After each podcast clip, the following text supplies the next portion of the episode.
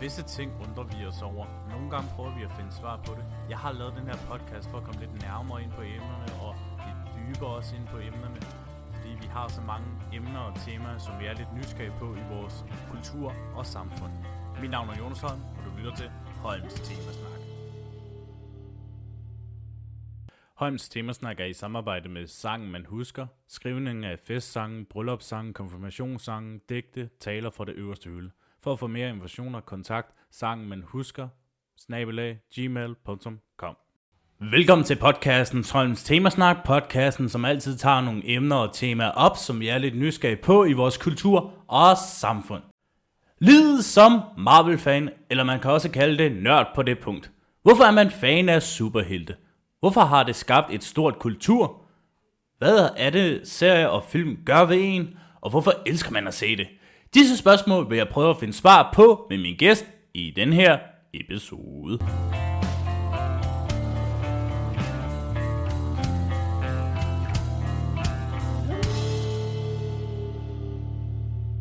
Og inden vi går i gang med dagens episode, så vil jeg bare lige gøre opmærksom på, at vi har optaget det via endnu en gang Zooms. Det er jo nærmest noget, jeg er helt vild med at gøre, men det gør også nemmere for, at man kan lave podcast for dem, der bor meget langt væk. Vincent bor i Odense, og jeg bor jo som sagt i Slagelse. Så jeg har i hvert fald prøvet mit bedste for at få lyden til at være udover god for mig selv, og så også til jer lytter. Rigtig god fornøjelse med dagens episode. Min gæst her i dag er nok det største Marvel-nørd af alle, jeg sent har husket i min levetid. Hvis jeg bare har en lille eller stor spørgsmål til gæsten her i dag omkring Marvel, så er han på banen og svarer med det samme. Han er været på egen øh, podcast, Giga F. Er det rigtigt den her gang? Det er præcis 100% Perfekt, mand.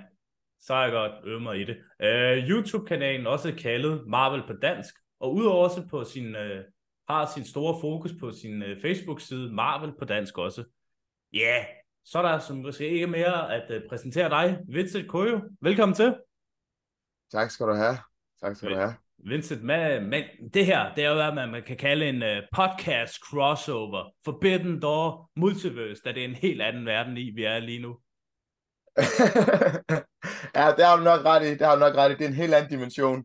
Fuldstændig, ikke? Så, men uh, Vincent, vil du ikke være sød og fortælle lidt om dig selv, og hvad laver du til dagligt? Jamen, øh, jo, øh, øh, jeg er 32 år gammel. Jeg er en rigtig gammel nørd, kan man kalde det. Øh, jeg er født i Kenya, faktisk. Øh, men jeg kom hertil, jeg kom til Danmark i 1990, så jeg har sådan set brugt hele mit liv i, øh, i Danmark. Så er jeg uddannet pædagog. Det er der mm. nok ikke mange, der vil tro, hvis man ikke vidste det. Men øh, jeg er så, øh, hvad hedder det, øh, altså, i min, altså det jeg arbejder med, det er, jeg er ansat som ungdomsrådgiver og fast støttekontaktperson i Odense Kommune. Bum, bum. Så det er det, jeg laver ved siden af mine comics. Du er en meget travl herre, kan jeg godt fornemme her. Men, jo, øh, ja, ja. men øh, Vincent, inden vi sådan går nærmere og dybere ind på emnet, vil du ikke fortælle vores kære lytter det største spørgsmål, vi har lige indtil videre. Hvad er Marvel? Jo, jamen, altså, altså Marvel er jo meget, det, altså, det, det er bare et stort spørgsmål, fordi at Marvel, til at starte med kan vi sige, det er jo, øhm, ordet Marvel er jo en forkortelse af Marvelous, som øh, altså på dansk betyder vidunderligt. Øh, så Marvel er jo sådan set et vidunder. Ikke? Øh, og det er en flugt fra den virkelige verden, men ikke helt. For det er lige det, der adskiller Marvel fra så meget andet. Det er lidt ligesom at kigge ud af dit vindue, men forestil dig, at folk derude har superevner. Fordi de tager de samme samfundskritiske øh, problemer og normer med fra den virkelige verden og tilføjer i deres comics. Og det er det, Marvel er så fantastisk, og det er fyldt med superhelte. Så... Jamen, det kan ikke uh, beskrives bedre jo. Altså, men uh, Vincent, du er jo som, jeg også er jo, vi er jo store fan af Marvel-universet, som hører jo til del, som du siger, superhelte. Hvorfor, hvorfor er det egentlig sådan, man kan elske Marvel? Hvorfor gør du for eksempel? Hvorfor elsker du Marvel? Jamen altså for mig, for mig der var Marvel til at starte med øh, en flugt fra den virkelige verden. Altså det var et tilflugtssted. Uh, og, og ikke, bare, ikke bare et tilflugtssted, men Marvel havde nemlig alle de her fantastiske uh, superhelte og mærkværdige væsener, som kunne alle de her ekstraordinære ting, som vi normale mennesker ikke kunne. Ikke? Og lige præcis det Marvel gjorde for mig, det var, at i og med, at de tog fat i de her samfundskritiske problemer, så gjorde de også relaterbare. Sådan noget som X-Men og mutanter, ikke? Folk, der er diskrimineret, fordi de er anderledes, ser anderledes ud, øh, er født anderledes og har nogle andre vaner, end normen har. Det er lige præcis sådan, sådan noget, en lille øh, øh afrodansk dreng som mig øh, kan relatere til. Så derfor røg jeg i med begge ben, når jeg så sådan en som Wolverine blive øh, jagtet, fordi at han, kunne, han havde klør, ikke? selvom han var et fantastisk menneske i bund og grund. Ikke? Så man kan godt sådan set sammenligne det, som det er i 2023? Ja, det kan du faktisk. Fantastisk svar på det.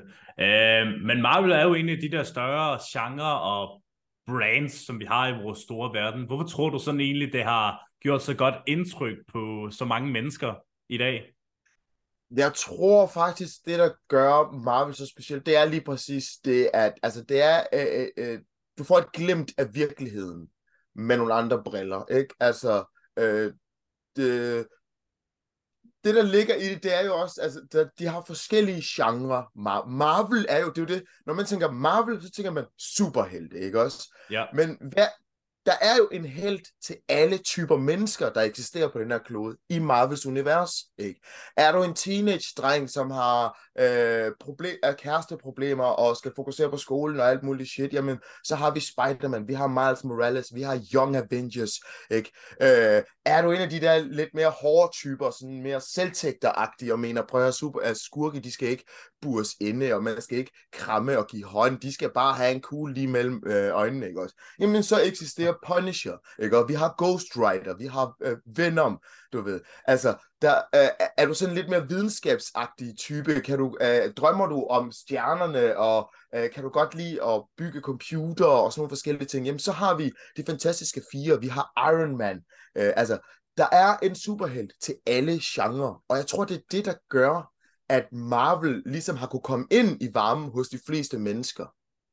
Og man kan jo også godt sige, sådan en serie som uh, Agents of S.H.I.E.L.D. er jo nok også en af dem, man sagtens godt kan følge med i. Præcis, præcis. Og så, har, og så er der jo selvfølgelig det er et faktum, meget vigtigt faktum, vi ikke må glemme, at Marvel er ejet af Disney. det kan vi komme alle, ud af efterhånden. Alle elsker Disney. Ikke? Yes, perfekt kombi på det hele. Jamen, det er jo det. det er Fuldstændig. Det. Men øh, jeg kan også huske en gang, at øh, jeg var jo, jeg har faktisk ikke været mange år sådan, du ved, følge med i filmen og det. Og jeg sagde kun, at jeg kun havde set Iron Man 1, og jeg fik den største dræberblik af en person, fordi du har lang vej igennem, fordi der er så mange film, og fordi der er så mange sammenhæng med filmen. Jeg tænker, ja. ja, okay, så må jeg da give en chance, ikke? Altså, det fortrøder jeg heller ikke til den dag i dag, fordi at det er jo fantastisk univers, at man kan følge både, også det der med, at man kan bruge så mange timer på det, og så mange teorier også på det. Det er fuldstændig rigtigt. Marvel er jo, øh, øh, er jo en filmserie. Altså, det, der MCU er navnet på en serie. Og hver film er en episode af den her serie. Og, og hver team-up-film, det vil sige Avengers, ikke? det er jo en sæsonafslutning på hver af de her sæsoner eller faser. Jeg vil at kalde dem sæsoner, det gør det mere håndgribeligt, når man tænker på det i form af serier. Ja, ja, så jo, det er, det er så svært at komme ind i den her verden, bare sådan hoppe ind, fordi man kan jo heller ikke bare hoppe direkte ind i en episode af sæson 5 øh, af en eller anden serie, og så forvente at forstå alt, hvad der foregår. Du er lidt nødt til at have de her øh, hvad, recaps og baggrundsviden og og, og så, jo, så derfor kigger folk lidt på dig, når du så kun har set Iron Man, og de tænker, der er altså se, øh, 23 film igen, ikke også? Du mangler at se. man har lang vej igennem, for at man sådan helt forstår konceptet i det hele jo. ja, ja, ja. Så, men øh, der er blevet lavet en del serier og film jo i Marvel, det kan vi jo ikke komme ud af. Men er der sådan, du ved, er der sådan den der sammenhæng mellem serie og film? Fordi det er jo meget, meget diskuterende i de senere par år, fordi så lavede Marvel nogle serier på Netflix, og så også nogle af de andre øh, amerikanske kanaler, ikke? Men så var der lige pludselig, hvorfor havde det ingen sammenhæng med filmen? Og det er jo altid den, der er forvirret fans, i hvert fald sådan, jeg har fundet med det. Og det ved jeg, at du lige kan give svar på. Det kan Hvorfor jeg godt give et, øh, et hurtigt rundown på.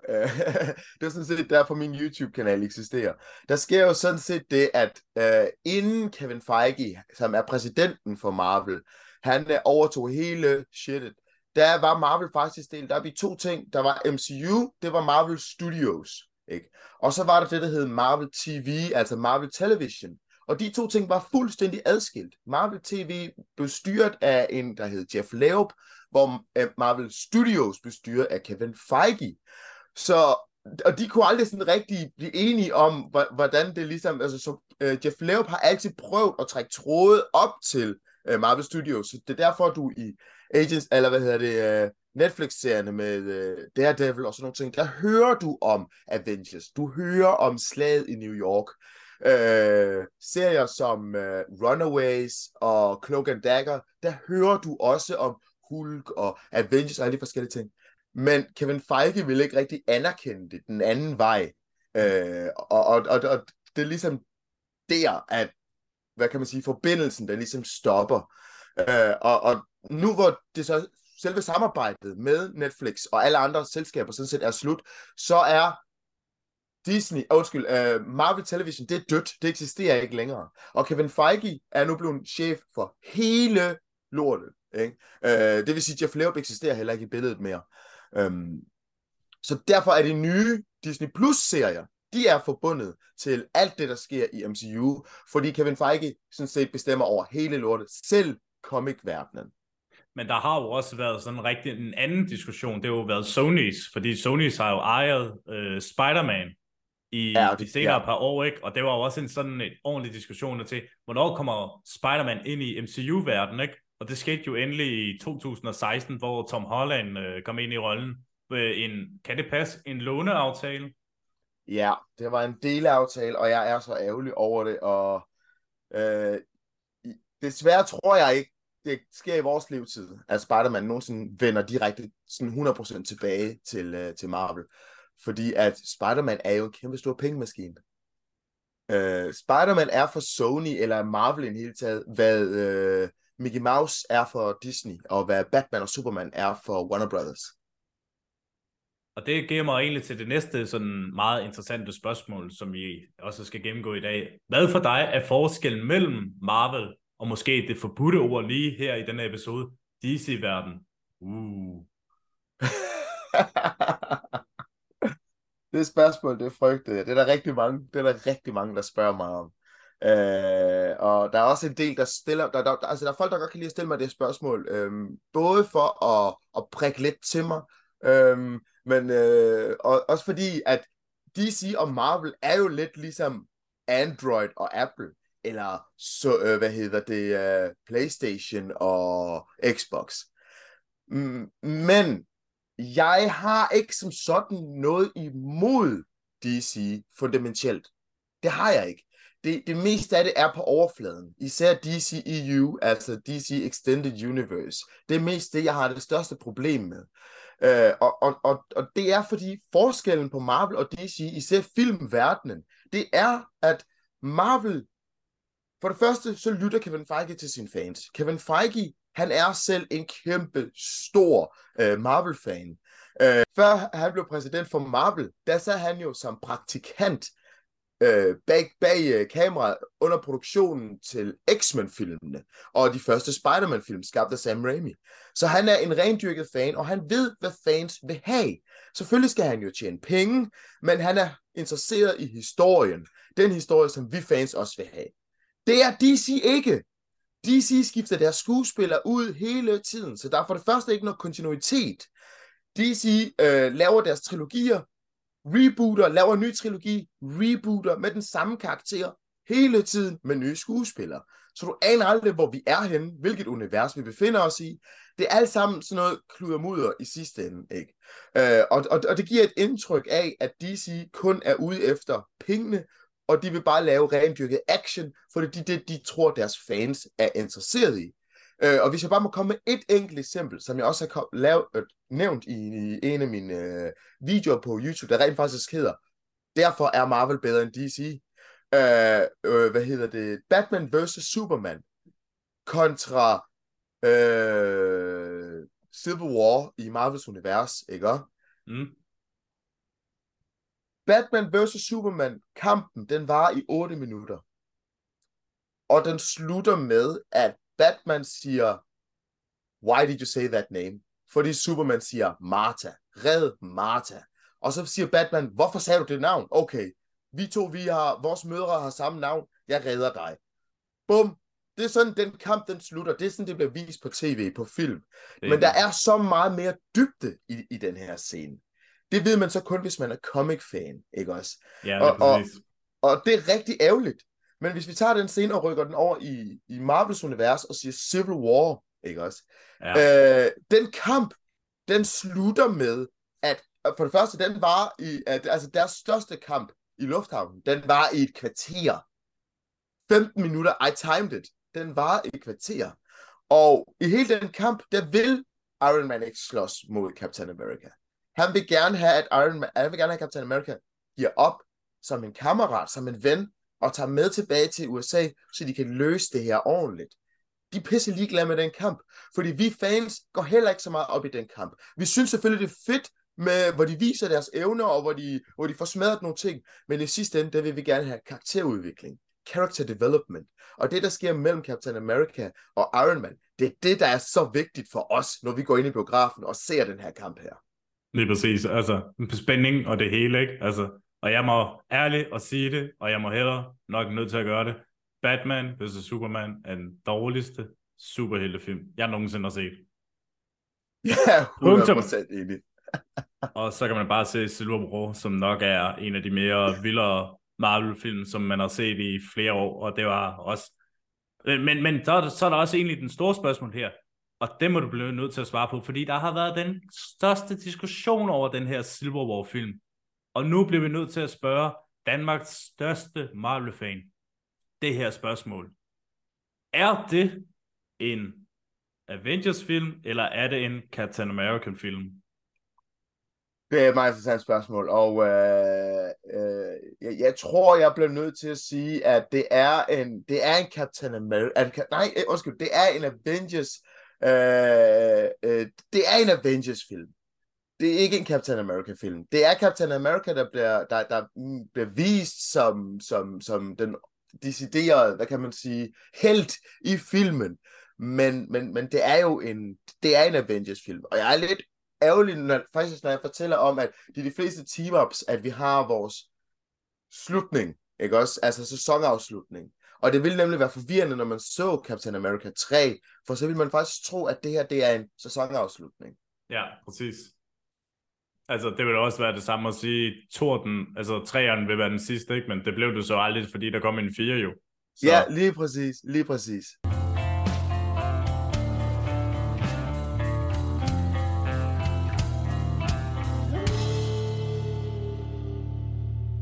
Men kan man sådan egentlig sådan mærke det her i Danmark, at øh, kulturen for Marvel er der? Eller er den stadigvæk sådan lidt lille? Jeg vil mene, den, altså det, det er svært at sige, fordi altså DK er, er, er vild med Marvel. Altså danskerne er vilde med Marvel. Øh, det, det er tydeligt at se, især øh, hos nørderne i hvert fald. Ikke? Men superhelte er ikke et lige så stort fænomen i Danmark, som det er i USA. Du skal tænke på, når jeg snakker superhelte i USA, så er det ikke det samme som at snakke superhelte i Danmark. I USA, der er superhelte ligesom øh, øh, øh, en mytologi. Det er ligesom en religion i USA. Ja. Guderne eksisterer stadigvæk i vores moderne tid. De bærer bare spandex. Gu- øh, superheltene i USA, de blev skabt for at kæmpe de kampe, vi ikke selv kunne kæmpe. Og man kan sige, at i og for sig har alle lande deres former for superhelte og guder. Vi har bare forskellige forståelser af dem. Og i USA, der var det superheltene, der dukkede op tilbage i, i 40'erne, da, da første og 2. verdenskrig og sådan noget, det kom. Der var det superheltene. Det var Captain America. Det var Superman. Green Lantern. Alle dem der, ikke også? Og, og grund til, at jeg nævner øh, Superman, og det er nød, jeg er nødt til at anerkende, at Superman er verdens første superhelt. Vores superhelte i Marvel vil ikke eksistere uden Superman. Men i DK, når vi snakker superhelte, så er det bare noget, vi bruger som underholdning. Uh, det er ikke noget, vi ser op til på samme måde, som amerikanerne gør. Det er ikke noget, vi bruger som læringsindhold, uh, undervisningsmateriale. Altså, der findes univers, altså, universiteter i USA, der underviser i superhelte. Jeg har taget kurser, som jeg har betalt for. Uh, jeg har diplomer hængende okay, uh, og, om superhelte og deres virkning og påvirkning af det moderne samfund. Og, og, og, og, og, og de paralleller, man kan drage fra Zeus og Neptun og Odin og alle ja. de forskellige ting der. Men i Danmark, der er vores superhelte, det er Holger Danske for eksempel. I USA vil man aldrig kunne forstå Holger Danske fænomenet. Men når vi tænker på Holger Danske, manden, der sidder i Kronborgs kasematter og venter på, at Danmark en dag vil blive erobret, så han kan træde frem og, og ligesom redde verdenen. Når vi tænker på Holger Danske på den måde, det er på samme måde, amerikanerne tænker på superhelte. Ja, lige præcis. Altså, det, det kan jo ikke beskrives bedre, hvordan det ligesom kan defineres med det jo, ikke? Men øh, vi kan jo egentlig ikke komme udenom, at den mand, vi altid skal takke for at skabe lidt øh, liv til øh, Marvel-universet, det, det er jo vores kære ven Stan Lee. Stan the Man Lee. Og vi må selvfølgelig ikke glemme Jack the King Kirby, men ham kan vi tage en anden snak på et andet tidspunkt. Ja, præcis. Ikke? Men kan du ikke sådan hurtigt sådan beskrive Stan Lee? Hvad har han betydet for Marvel? alt. Altså, Stan Lee har betydet alt for Marvel. Uden Stan Lee var der ikke noget Marvel. Øh, Stan Lee har lagt grundfundamenterne i forståelsen af, hvordan essensen af Marvel er. Øh, det, at, øh, det, at vi er imødekommende og åben, åbensindet, øh, hvad, hvad hedder det, øh, fordoms, vi er fordomsfri i Marvels univers, altså ikke i selve universet, men i de fortællinger, vi fortæller. Øh, det er fundamenter, som Stan Lee, han har grundlagt øh, i sin tid. Den måde film, den måde MCU-filmene også bliver lavet på, at hver film er en lille brik, en lille klods i den større fortælling, i det store billede. Det er også Stan Lee, der har lagt de grundfundamenter, da han blev øh, chefredaktør hos Marvel i sin tid, da han skabte alt det her. Øh, der sagde han jo til sit folk, øh, her er en fortælling, skriv om Hulk, fortæl om øh, Avengers, men I skal huske, at i det store billede, der skal de her folk mødes. Skriv din fortælling, som du vil, men I skal have de her forskellige fundamenter i historien. Men ellers har folk bare frie tøjler til at skrive lige præcis, hvad de vil. Og hvis jeg lige hurtigt kort må fortælle om, hvordan Spider-Man blev til, fordi det vil fortælle rigtig meget om, hvem Stan Lee egentlig er. Ja, du uh, giver den bare gas, Vincent. Uh, det, der sker, det er, at uh, Stan Lee var jo i gang med at skabe de her forskellige superhelte. Uh, han skrev alle de her historier her. Dengang, der var han jo kun ansat til at, og, og, øh, hvad hedder det, at, at skrive fortællinger om uh, romantiske komedier og comedies og, og uh, cowboy-indianer. Så en dag, så siger han til sin chef, jeg kunne godt tænke mig at skabe den her historie om en lille teenage-dreng. Uh, en teenage-dreng med teenage-problemer, som har superevner. Og han skal hedde Spider-Man. Han skal have æderkoppeevner. Og, øh, og hans chef, som dengang hed øh, Martin Goodman, siger så til ham, at Stan, der er sgu da noget, du har misforstået. Uh, uh, superhelte uh, har ikke problemer. Superhelte uh, kan alt. Ikke? Og så vil du have, at han skal være teenager. Har du fuldstændig misforstået, hvad en superhelt er? Teenager kan ikke være superhelte selv. Teenager er sidekicks. Prøv, altså over i DC, der er de Batman og Robin. Du, altså, du kan ikke have... Nej, det kommer ikke til at fungere. Og en æderkop. Mennesk, altså, folk hader æderkopper. Drop den idé. Fjern det. Det gider vi ikke at have. Nå, okay, fair nok, sagde han så til sig selv. Det, det må jeg så droppe. Øhm, og så ligger det jo sådan, at dengang, der var det sådan, når de havde en fortælling, når de lavede en tegneserie, når den historie sådan set var ved at være slut, det vil sige, når de skulle dræbe fortællingen, ikke også? Yeah. Så smed de altid en, en, en lille øh, kort historie i slutningen af den her fortælling. Ligesom en teaser til noget andet, whatever. Fordi de vidste, fans læste det alligevel aldrig. Så nogle gange smed de jokes eller et eller andet åndssvagt i. Her der valgte Stan lige at smide de første sider af Spider-Man i bagsiden af den her fortælling. Og så smed han den bare, du vil sende han den afsted. Fordi bristet det, så var det lort. Sådan er det. Der er ikke nogen, der ser det alligevel. 14 dage senere, der kommer Martin Goodman ind, ind med, til Stanley og siger, hvad, øhm, kan du huske den der fortælling, du snakkede om, om uh, den her æderkop, der var det Spider-Man, som vi begge to var så fantastisk fascineret over. Øh, kan du ikke lige lave et par stykker af dem? Ej, en fantastisk historie. Det tror jeg virkelig, sådan rigtig mange bliver inspireret på. Det er sådan Spider-Man blev til. Og som er en af nok verdens fænomen, hvis man sådan skulle se det på Marvel-briller. Ja.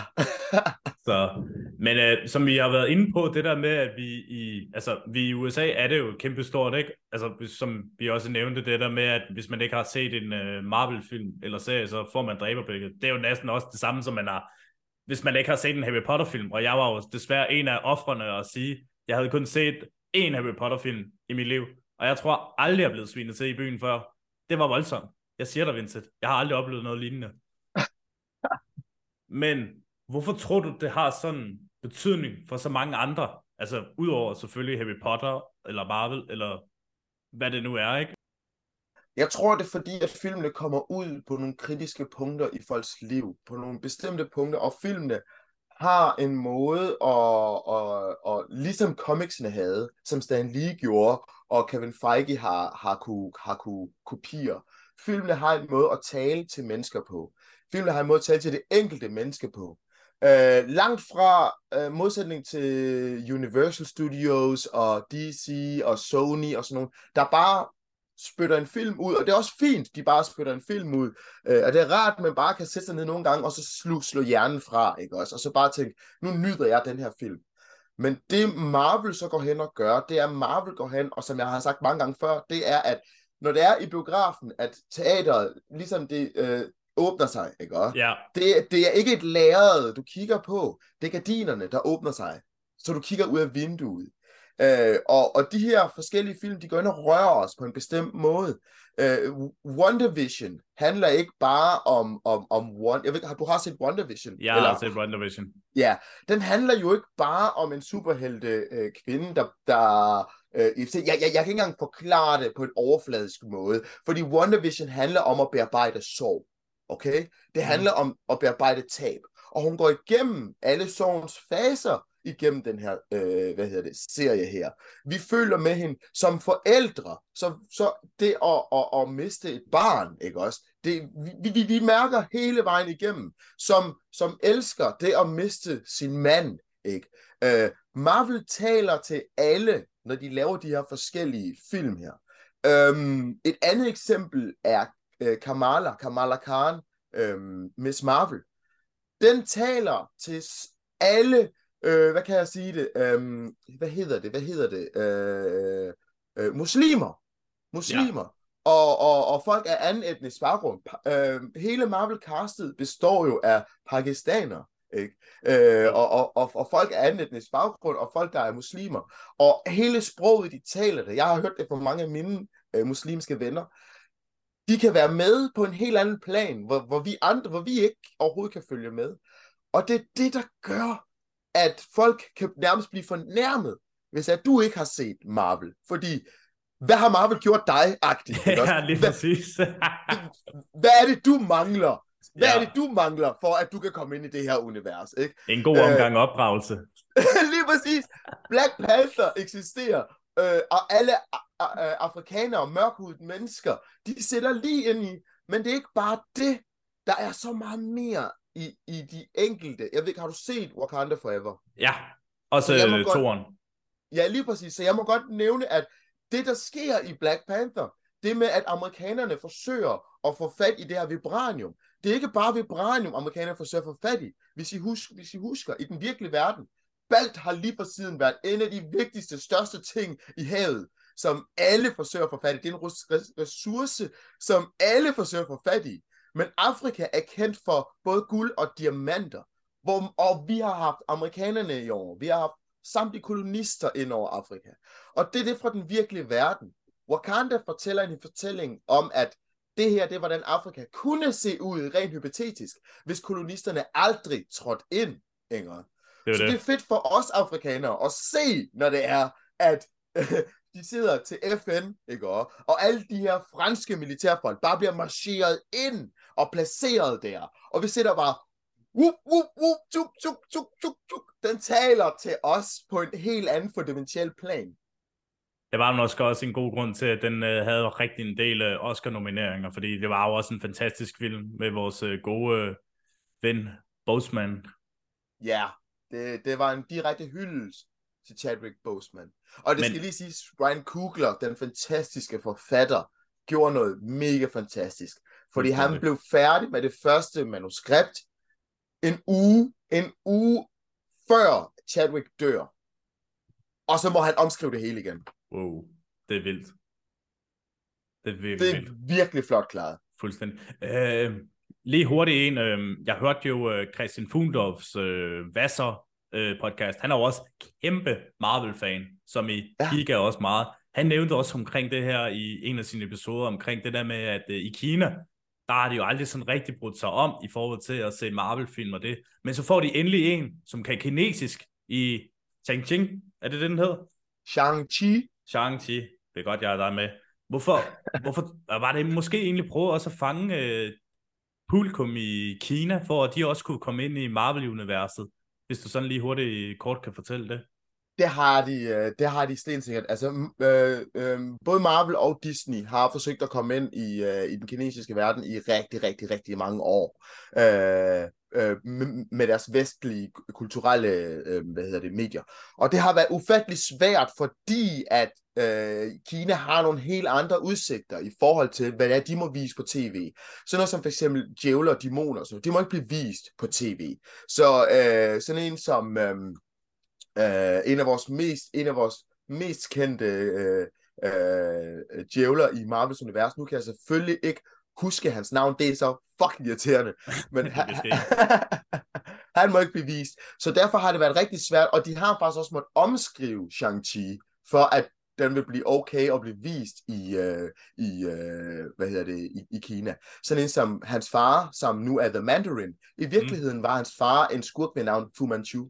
Øh, og, og Fu Manchu er lidt netop en karakter, som vil være mere eller mindre racediskriminerende øh, at præsentere i Kina. Så derfor blev hans far ændret til The Mandarin. Øh, så det, det, det har altid været Marvels intention at, at brede sig ud over hele verden, og de har ikke haft så nemt ved at gøre det i den danske kultur, og det er derfor, jeg ligesom har skabt min Marvel på dansk.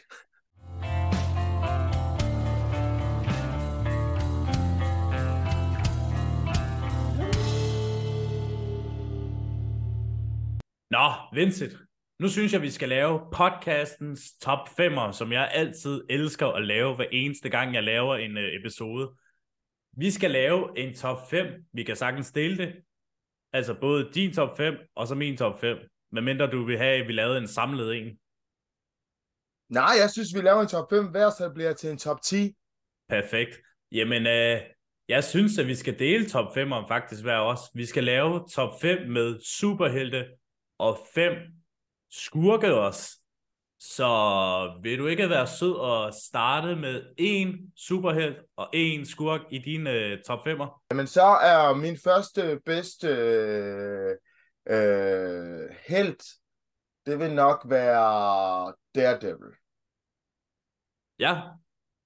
Kan det du er... uh, give en god grund til det? Ja, 100%. Daredevil, han er øh, manden uden frygt. Og det er han vidderligt. Og han, han, er et, han er et fantastisk, fantastisk væsen med hans evner, hvordan han fungerer. Netflix har kappet den, fanget den så skide godt, og jeg glæder mig endnu bedre til at se ham, når han kommer på Disney+. Plus. Men han har fantastiske evner, og, og, og, og så lige for at sige, at alt, hvad han kan, det er fysisk noget, som et rigtigt menneske vil kunne gøre. Det er det, der gør ham så fucking vild. Ikke?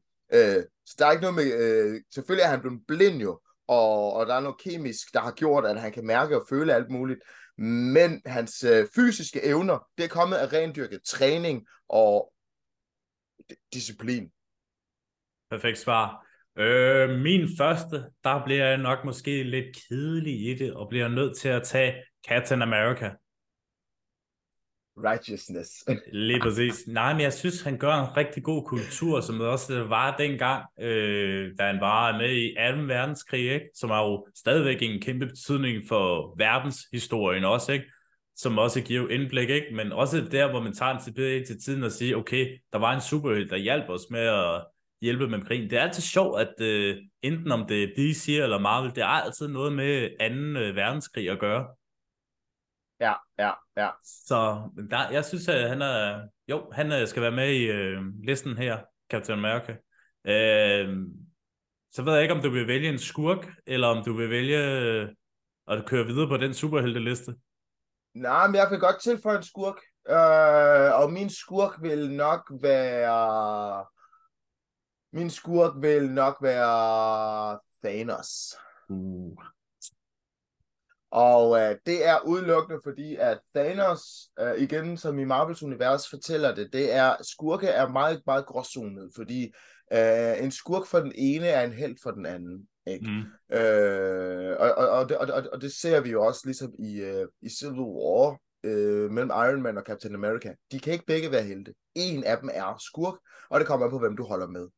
Og hvad Thanos angår, så er han en held i sin egen fortælling. Han forsøgte rent, rent faktisk at redde verdenen og redde universet. Ikke? Øh, og, og, og jeg kan godt lide hans måde at tænke på, øh, og han forsøgte heller ikke at slå nogen ihjel. Det var ren og skær selvforsvar. Hvis du lægger mærke til at se filmen igen, alle dem, der rent faktisk kommer til skade, det er af ren selvforsvar. Og hvad havde omstændighederne været anderledes, så havde han også rekrutteret både Tony Stark og øh, Captain America på sit hold, fordi han respekterer de to væsener. Super svar til det. Jeg kører faktisk en helt kontroversiel valg af min første skurk her. Fordi det er jo en blanding både at være held, og det er en blanding både at være skurk. Jeg bliver nødt til at altid at vælge Loki. Må jeg høre, hvorfor? Jeg synes, han er så... Udover at han er en fantastisk skuespiller, ham der spiller ham, jeg synes, han er så fantastisk som heel-agtig bad guys karakter, da han også bare, du ved, han er jo stille og rolig typeagtig, ikke? Og tænker, haha, ja ja, men jeg skal nok sejre til sidst-agtig attitude, ikke? Altså, det er så fedt, at man kører på den måde, at man kan være sådan en meget rolig skurk, og alligevel godt være sådan lidt bad guy over det. det jeg ja. synes, det fanger mig sindssygt meget, og det, det, jeg tror også, det er der ligesom, at Loki har så meget fanbase på sig, på grund af den øh, karakter, han er. Og så er han relaterbar. Fuldstændig, altså. Så, nå. Helt enig. Vincent, din næste på superheltelisten, og vi kan også bare tage skurke, mens vi er i gang. Øh, nej, men jeg kan godt lide, at vi kører sådan lidt frem og tilbage. Jamen, så gør øh, vi bare den. Jeg synes også, det er fedt. Så jeg kunne godt tænke mig, at min næste held, det blev Wanda. Spændende. Hvad? Og det er, hun er jo, ja, det er jo det, for det afhænger jo af, om man har set Avengers, eller om man har set Doctor Strange Multiverse of Madness. Fordi Wanda er jo lidt en anti-held, og det er nok derfor, jeg godt kan lide Wanda, fordi hun er ikke uh, righteousness, som man kalder det, og Nej. hun er ikke uh, hun er ikke sort eller hvid, hun er meget grå, og hun er meget menneskelig. Alt hvad hun gør, alt hvad hun siger, er meget menneskeligt og relaterbar, både som forældre, som teenager, dengang vi så hende i Sokovia med sin bror, og, og, og, og, og som superhelt. Det er derfor, men, jeg godt kan lide Wanda. og så kan er vi ikke badass. slå én ting fast for alle lyttere, og det bliver vi simpelthen nødt til at sige. Hvis I skal se Doctor Strange Multiple Madness, så bliver I altså nødt til at se serien WandaVision. Ja. Godt. Du kan ikke forstå den uden at se WandaVision. Punktum. Punktum. Og sådan er det bare. Og komme i gang med at se den serie. Øhm, min næste superhelt i den her, den er, nu vil jeg faktisk lige nævnt ham for 30 sekunder siden, doktoren over dem alle, Will Wisdom over dem alle også. Jeg elsker ham for karakter af Benedict Cumberbatch, Dr. Strange. Ja.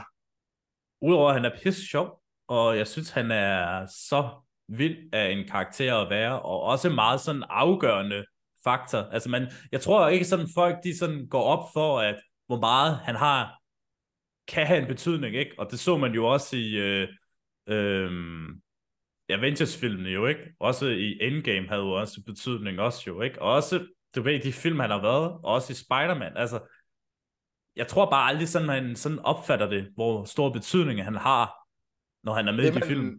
Det man ikke tænker over, det er Benedict Cumberbatch, eller hvad hedder det, Doctor Strange, han er jo en karakter, som arbejder i The Mystic Arts. Han er den person, der er skyldig, i, at universet og planeten stadigvæk er intakt, at virkeligheden stadigvæk er der. Og det tænker man ikke rigtig over. Det tager man for givet. Uh, han kæmper alle de kampe, som du ikke kan se. Ikke? Uh, hvad hedder det? Han er, han er i The Mirror Dimension, i en anden alternativ virkelighed, for at beskytte din virkelighed. Så jeg kan godt, jeg kan godt forstå dit valg. Præcis. Man kan nærmest ikke komme ud over noget spoiler, så ja, det er også det, jeg kommer til at advare, at der kommer en del spoilers på det her. Men nej, for har der mange muligheder, der godt kunne have været budt på en af hans uh, multiverse-film. Uh, jeg synes, der, der er også spildte muligheder. Der er rigtig mange spildte chancer. Og der vil jeg gerne have lov at sige, at, eller der vil jeg gerne lige tilføje, at coronaen har også spillet en del med ind over det. Ja. Øh, fordi meningen var faktisk, at Multiverse of Madness allerede skulle være teaset i WandaVision. Det var faktisk meningen, at Doctor Strange også skulle have gjort sit første besøg i WandaVision. Han skulle være dukket op i slutningen af WandaVision. Okay. Øh, på den måde, fordi, for at skabe broen til Doctor Strange Multiverse of Madness. Øh, du ved, alle de der, alle de der re- reklamer, der dukkede op i WandaVision. Ja. Det var jo hendes underbevidsthed, der snakkede til hende. Okay. Øh, det var hendes underbevidsthed, der snakkede til hende i hver reklame. Hvis du genser det igen, så vil du faktisk kunne se det. Øh, og øh, meningen var faktisk, at det var Dr. Strange, der forsøgte at kommunikere med hende via, altså igennem den astrale plan, via okay. de her øh, reklamer her. Der for at komme, øh, og, men coronaen ødelagde det desværre, og Dr. Strange kunne ikke få lov at flyve til øh, USA, hvor de optog, og han, var, han sad fast i øh, London. Så derfor blev den lidt tør, Multiverse of Madness, og derfor gav det ikke mening, at Wanda gjorde, som hun gør, når WandaVision sluttede, som den gjorde. Det giver også god mening. Heldigvis for WandaVision en rigtig god serie. Heldigvis. Ja. Så øh, ja, så er du vel din tur i forhold til med skurke? Ja, jeg skal vælge en skurk. Og øh, der vil jeg nok sige, at øh, min næste min næste skurk, det er faktisk en skurk, som han, han, han jeg vil nok sige Ultron. Ja. Men, men, jeg vil lige have lov at sige, det er Ultron i en alternativ univers. Okay. Det er, det er, det er Ultron i MCU. Men, men ikke en anderledes en. Ja, det er okay. Ultron fra What If. Uh, ja, det er, det var også en god karakter. Det er 100% den bedste Ultron, jeg har set. Uh, og det er den, nok den Ultron, der kommer tættest på Ultron fra comics. Uh, fordi en ting, mange ikke ved, det er et Age of, Age of Ultron-filmen. Altså, selve, selve ordet age betyder en alder, en tidsalder. Ikke? Så det skal, ja. Age of Ultron oversat til dansk betyder Ultrons alder, Ultrons tidsalder. Ikke? Uh, og i comicbøgerne, der har Ultron altså, og, altså regeret jorden i rigtig mange år. Mm. Uh, da vi starter den første, åbner op den første side. Og Age of Ultron i MCU hedder, burde bare blive kaldt Ultrons Weekend.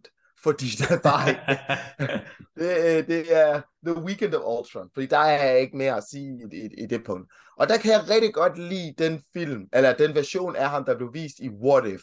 Fordi det er Ultron på sit ultimative. Det har virkelig fået lov at vise, hvad han kan. Med alle stenene og hele... Altså, jeg elsker den Ultron. Ah, det var også en uh, super nice og anderledes måde serie. What if? Altså, jeg glæder mig allerede til sæson 2, når det kommer. Altså, var der ikke gået rygt om, at det var i år, det skulle ske?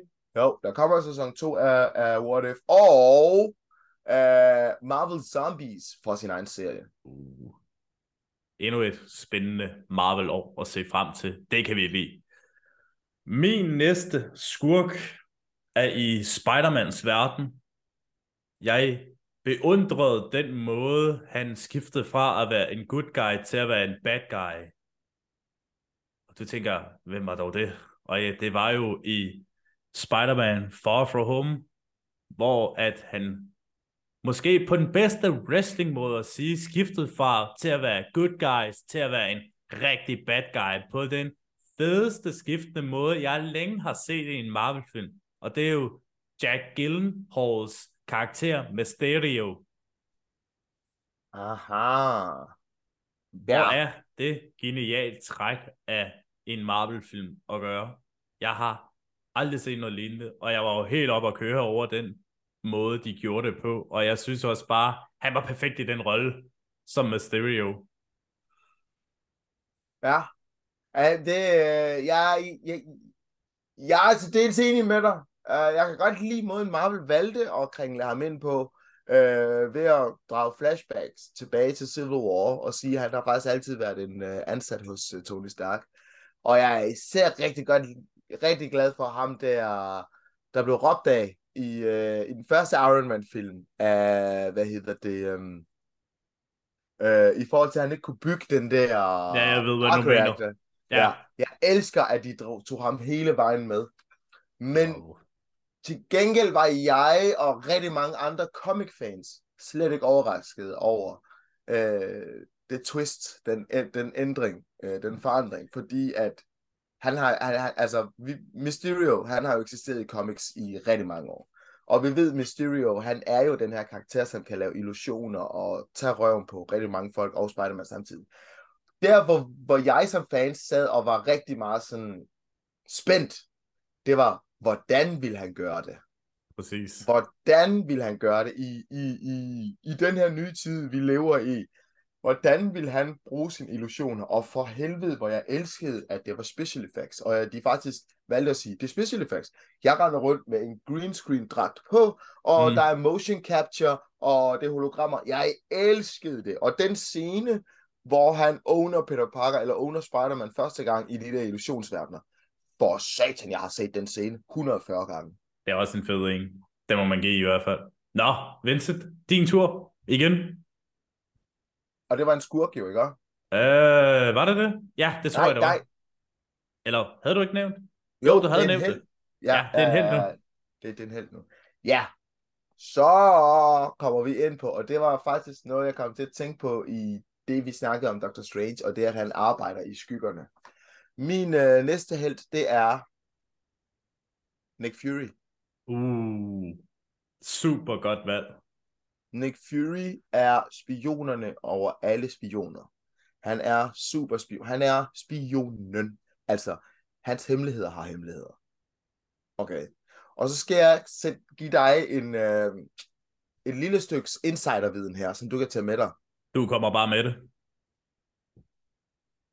Når Nick Fury han ikke er på skærmen, når du ikke kan se Nick Fury nogen steder, så skal du forestille dig, at Nick Fury, han er ude i rummet, og er i gang med at beskytte jorden fra invasioner.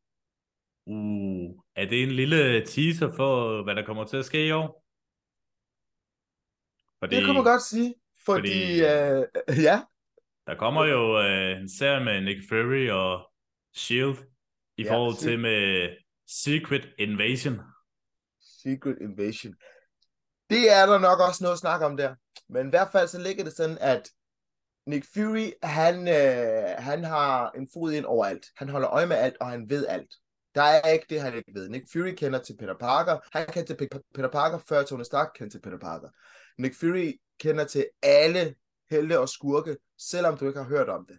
Og det Nick Fury altid gør, det er, at han er ude i rummet, og han beskytter jorden mod invasioner. Når der endelig kommer en invasion, ikke også? Yeah. Så skal du forestille dig, det er en lille brygdel, der lige er sluppet igennem nåleøjet. Ud af de... Jorden er konstant, konstant i fare for øh, en alien, uh, alien-invasion. Og ude i rummet, der er der konstant aliens, der forsøger at komme igennem. Det kan de bare ikke, på grund af Nick Fury. Det er, det, det er sindssygt. Det er sindssygt insiderviden. Det er helt vildt. Det tror jeg ikke, de fleste tænker over. Nej. Det gør de ikke. Det er nok ikke mange, der ved, nej. Nej. Nå. Nummer treeren på min liste. Den der meget kedelige stil, som jeg har kørt på listen, og det, og det tror jeg, jeg fortsætter med. En herre, som har haft øh, betydning for egentlig det hele begyndte. Jeg kommer med den kedelige valg og siger Iron Man. Tony Starks kickstartede det hele. Og jeg siger ja. det, der er ingen, og der er ingen, ikke engang Tom Cruise vil kunne have spillet rollen bedre. Der er ingen, der bliver så god som Iron Man, som øh, Robert Downey Jr. gør. Altså, jeg kunne ikke forestille mig mange andre, der kunne gøre det. Men med der, er noget bud på det, ikke? og det skal der selvfølgelig også komme, men Der, er 100%. hvis man har karakteret at være Tony Stark, ikke? hvem skal man overhovedet finde en, som kunne være perfekt og stille ind i hans rolle jo? Og det er jo så perfekt, at uh, Robert Downey Jr. han kunne føle ind for det. Og nok også derfor, han har haft rollen i så mange år, fordi han gør det så både så godt, som han gør jo. Og så synes jeg også bare, ja, igen, han har haft kæmpe betydning, og jo, han er bare sjov og badass på samme tid. 100 procent. 100 Så-. Der har du, der har du stillet sig ret i, at der er ikke nogen, der kunne have gjort det bedre end Robert Downey Jr. Jeg kan ikke engang, jeg kan ikke engang efterfølge det der med, med en bedre opkomme. Overhovedet ikke. Det er Fuldstændig. rigtigt, hvad du siger. altså, så, jamen, uh, Vincent, din tur. Ja, så er det en skurk. Ikke sandt? Det er rigtigt. Og øh, der vil jeg sige, at min skurk, det er Gore the God Butcher. Uh. Meget interessant valg. Og Øh, Gore the God Butcher, jeg vil nok, øh, altså, det er fordi, han har det her fantastiske koncept omkring, at guder gør ikke noget for nogen. Øh, guder gør kun noget for sig selv. Og så er jeg helt fucking pjattet med Christian Bale. Jamen, han var jo også uh, bindende gal i den rolle. Det er som om alt, hvad Christian Bale gør og rører ved, det er jo fantastisk. Altså, du er godt klar er over, at de skulle, de fjernede, de skulle fjerne, der er rigtig mange uhyggelige scener, de skulle fjerne, fordi det var for uhyggeligt. Var det det? Virkelig? Ja. Nå, Ja, okay. der, der var scener, der var for uhyggelige, og de var nødt til at fjerne. Ved du, hvor mange scener det var? Uh. Hvis jeg sådan skal til, måske 10. Du er slet ikke i nærheden, Ej, fordi de, de scener sammensat ja. var fire timer. Ah, okay. Det... Så er det været mange. Det har simpelthen været for uhyggeligt, og det er, de fleste af dem har været med Christian Bale. Wow. Det er jo vildt nok at tænke på. Jeg kan ikke, jo, jo, jeg kunne godt forestille mig, at det sådan rigtig bliver uhyggeligt i forhold til med hans karakter, det ikke? Men Ja, Ja. wow, sindssygt nok alligevel. Altså. Nå, min øh, skurkeliste. Uha. Skal man vælge en meget fræk en, eller skal man bare vælge ud af ingenting? Uh, hvem er det, jeg havde på hovedet? Åh, oh, det har lige til at lige... Jo, sgu da. Agnes. Always Nå, Agnes. Agnes. Ja, Agnes, for pokker da. ah, Ja, ja, ja, ja, ja, ja. Det kan jeg godt forstå. Ah, men hun... Altså, du, jeg, jeg, det, jeg synes også, det er sådan lidt, at kan være det er sådan lidt uh, svært at beskrive det, fordi jeg synes, Agnes, hun fylder bare totalt meget, når hun lige pludselig kommer med sit sande jeg. Og det tror jeg også, det er der, da hun fik sådan en rigtig kultur øh, over sig.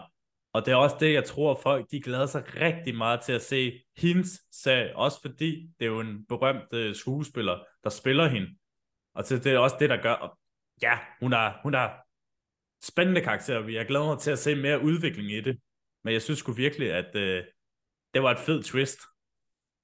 vil du have et uh, styks uh, insiderviden om Agnes? Uh, jeg elsker din insiderviden om, ved du hvad? Lad os bare komme i gang med den. Øh, Agnes, da hun første gang dukkede op i comics, der var hun faktisk, altså du skal lige sige, at Agnes er en ekstrem magtfuld heks. Ekstrem magtfuld heks. Mephisto, det var det han hed. Mephisto. Ah, Mephisto, det er navnet Okay. på, den, på Marvels djævel, som ikke må blive vist i Kina. super. Så Nå. fik vi lige svaret på det i episoden her. Nå, øh, Agnes, da hun øh, første gang blev præsenteret, der var hun faktisk øh, barnepige, babysitter for øh, Nathaniel Richards, som er, øh, hvad hedder det, Reed Richards øh, søn, fra altså Mr. Fantastic Reed Richards, hans søn, Nathaniel Richards, som, en af de mest, som er en af de mest magtfulde, magtfulde superhelte, altså knægten der, i Ja. Marvels univers. Hende var hun babysitter for. Øh, øh, i, i, øh, i starten, da hun dukkede op. Så hendes, hendes, super, hendes potentiale var slet ikke engang vist, da hun lige dukkede op. Okay, interessant. Ja. Bum, bum.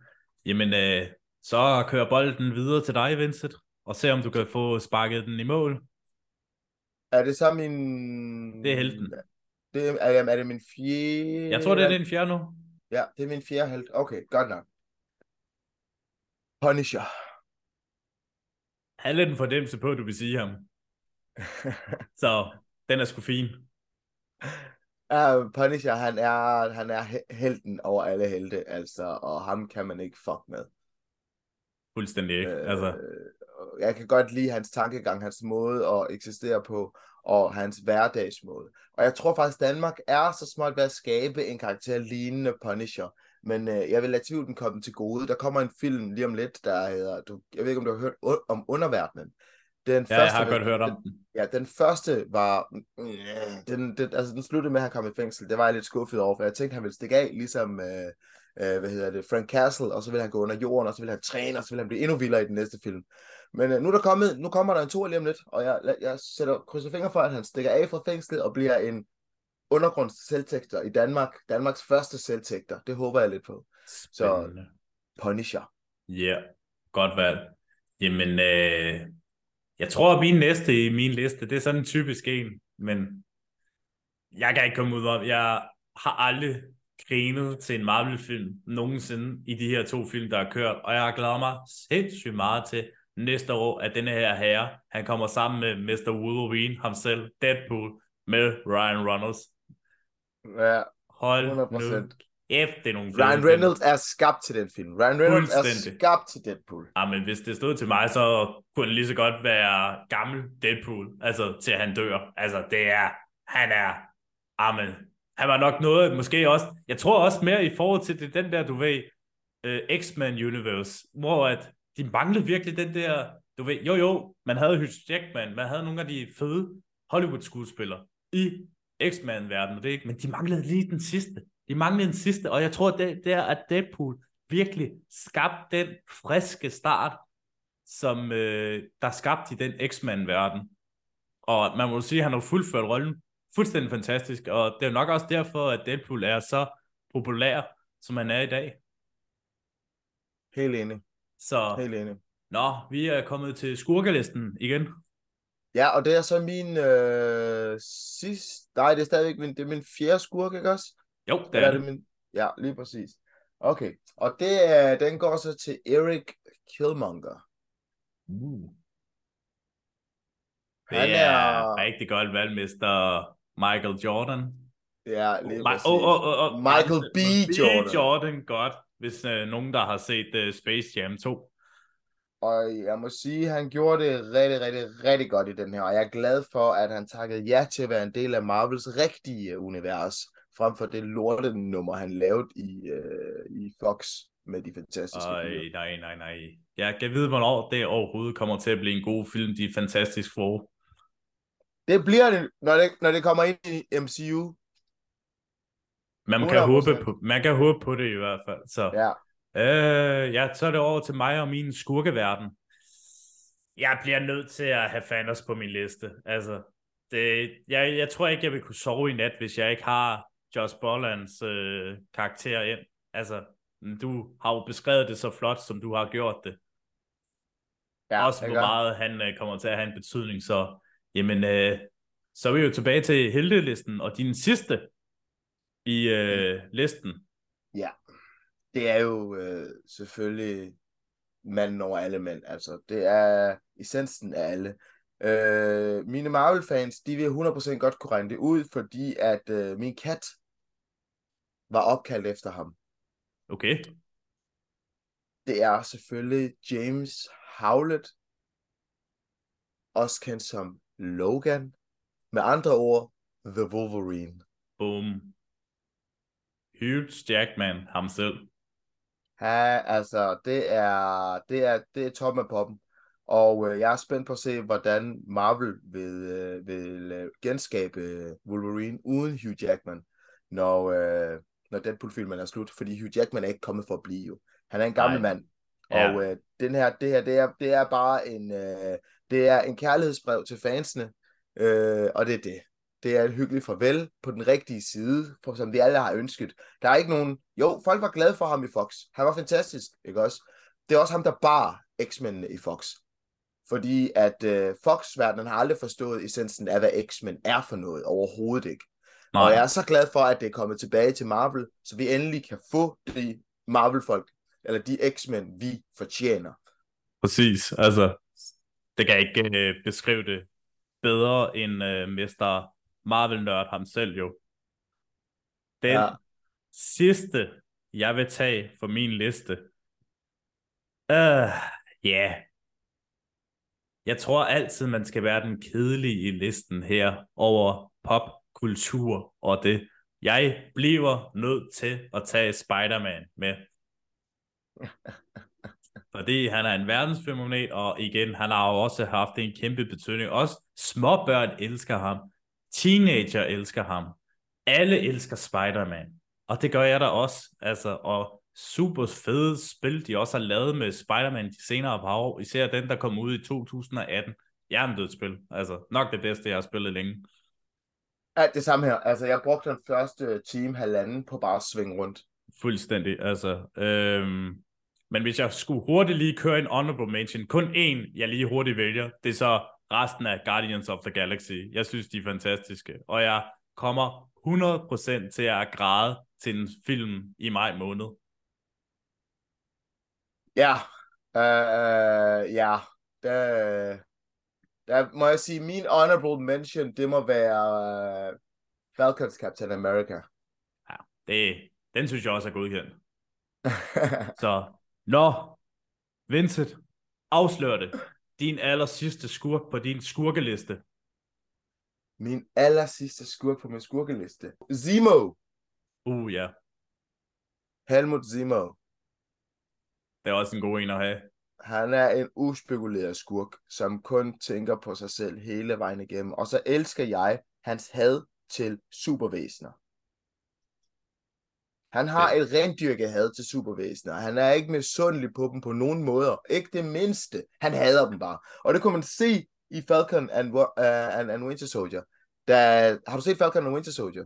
Ja, det kan du tro, jeg har. Ja. Der hvor han finder de der glas med, uh, reagensglas med super uh, serumet. Ikke også? Man kan se, altså min første tanke det er, han tager dem. Han tager det op, og så tager han det selv, og så nakker han alle de andre. Nej, han smadrer hver eneste fucking glas, han kan se på gulvet. Ikke også? For der er ikke nogen, der skal være super skyld. Der er ikke nogen, der skal have de evner. Jeg elsker ham for det. Øh, min sidste, jeg vil køre på min liste, det er Norman Osborn. Den første rigtig Marvel-skurk i filmene ja. af Spider-Man. Det, man må ikke komme ud om ham. Han er så dygtig. Altså, ja. hvis det var, så måtte de da gerne lave, for min skyld, lave en serie om ham. Og, hans og det søn. skulle helst gerne være med William Defoe, ellers så vil jeg ikke se det. Nej, præcis. Aldrig nogensinde må erstatte den uh, geniale mand, som bare har den perfekte stemme. Altså, han kunne bare lægge det ind i tegneseriefilmene, hvis det skulle være. Så kunne han ja. erstatte ham den anden i forvejen. Så ja. Men også ja. bare hans udtryk. Hans udtryk, de er fucking gode. Altså, da han står og slås mod Peter Parker, hans ansigt, han smiler, han griner. Ja. Ja, det er så perfekt.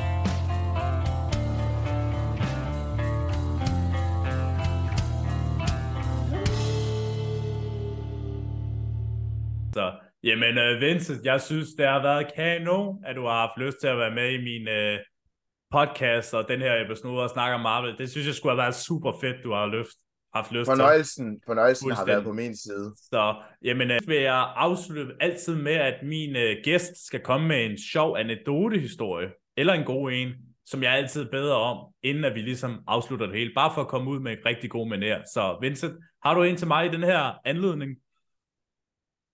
Jo, det kunne da godt være, at jeg lige kunne øh, grave en frem. Vil du høre den nu? Ja, jeg bare komme ind. Det, det Jamen, tror jeg, lytterne gerne vil komme med og gerne høre. okay.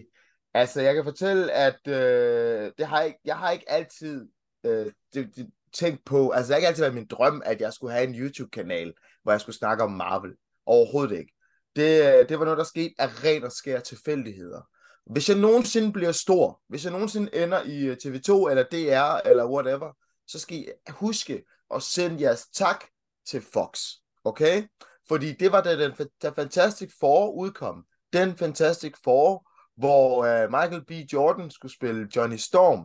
Uh, det var den, det var dråben, der fik bæret til at flyde over. Uh, og det var der, hvor jeg bare tænkte, fuck, det går ikke det her. Mennesker og andre, folk skal ikke tro, det her det er Marvel. Jeg vil simpelthen ikke have, at folk, ja, ja, altså, jeg kunne lige overkomme, at Fox havde lavet X-Men lort, okay?